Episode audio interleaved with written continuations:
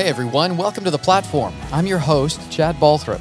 During this season of Lent, we're hosting devotional podcasts every Monday through Friday. Today you get to hear from Keith Davis. He's our missions pastor and does an incredible job encouraging people to carry their faith and their story all over the world. We hope these devotional thoughts will encourage your faith today and inspire you to make time to read and pray about Scripture every day on your own. Let's listen to how God is moving in Keith's life today. Well, thanks for having me. I just want to share from Luke chapter 10, verse 30 through 37. And there's some great applicable things here for us during the Lent season, really just as we're believers in Christ to live out even throughout our lifetime. And so starting in verse 30, it's the story that many of us know, or it may be that you don't know. And if you don't know, that's okay. It's the Good Samaritan. And so in verse 30, Jesus is sharing a story here. He says, a man was going down from Jerusalem to Jericho, and he fell among the robbers who stripped him, beat him, and departed, leaving him half dead. Now by chance, a priest was coming down that road, and when he saw him pass by on the other side. Verse 32, so likewise a Levite, when he came to the place and saw him, he passed by on the other side. But a Samaritan, as he journeyed, came to where he was, and when he saw him, he had compassion. He went to him, bound up his wounds, pouring on oil and wine, then set him on his own animal, which was, we believe, a donkey at that time, and brought him to the inn and took care of him. Verse 35, and the next day he took out 2 coins and gave them to the innkeeper, saying, take care of him, and whatever more you spend, I will repay you when I get back. Which of these 3 do you think provided to be a neighbor to the man who fell among the robbers? He said, the one who showed him mercy. And Jesus said to him, you go and do likewise. There are just 3 things in the Scripture that I just absolutely love. And there are things I believe that I need to do better in my life as a believer as I serve others. And maybe you do too. And the first thing is this, is the Good Samaritan came across a situation that was messy. You know, as believers in Christ, we're going to be called to serve others in messy situations. Messy in this situation was bandaging up somebody and helping someone that was beaten and left for half dead. And so I'm assuming it was bloody and gross and yucky, and there was... the hygiene wasn't probably really good at that time. And so it was a messy situation, even religiously at that time. These 2 weren't really supposed to be hanging out and talking together. So it was really a messy situation. There are times we're going to be meeting people that we need to serve that are in messy situations, whether it's a family struggle or maybe a health issue, maybe even a mental issue or emotional issue or even spiritual.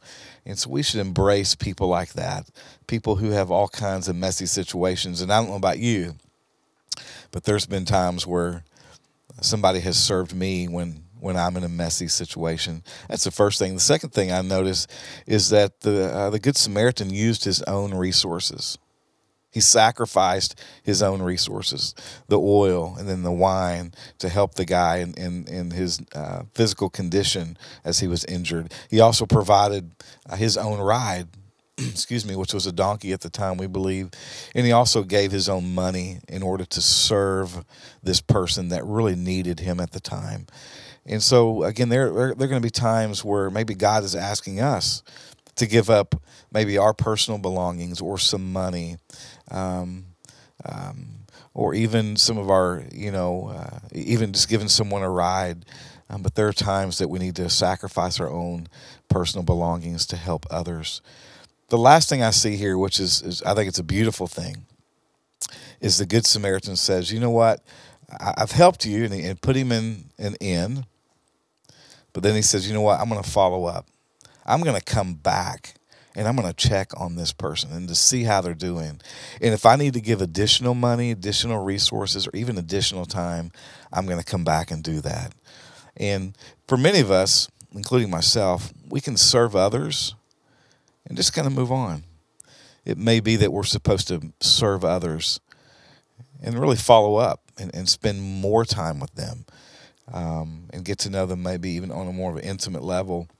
Continue to show them compassion And who knows, you may have the opportunity to share the gospel at that time. And so thanks for listening. I hope this is encouraging to you and challenging to you as it is for me.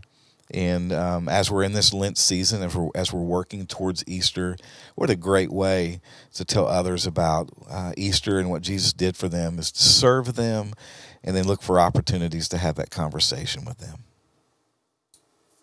So I'd love to pray at this time. I'd love to pray the scripture over us, including myself. So let's pray. God, thank you so much for your word. Thank you for this specific scripture and the challenge that it gives us. God, I pray that your spirit would tug at our hearts, remind us, and prompt us to serve others as we interact at home, where we work, in our community. God, I pray that you'd give us opportunities, messy opportunities that we would embrace. I pray that you would provide the resources that we need to sacrifice and give others when we serve them. And God, I pray that your spirit would also prompt us to follow up on those that we serve so that people may know you better and may even come to know you personally. In your name we pray. Amen. Well, I'm so glad you made time to join us today. Be sure to hit subscribe so you can catch future episodes, and you can help us connect with more people by rating and reviewing this episode or pressing like, leaving a comment, or sharing with a friend. You can also catch more devotional thoughts every day through our partner podcast, Follower of One, available everywhere podcasts are found. Thanks for listening. We'll see you next time on The Platform.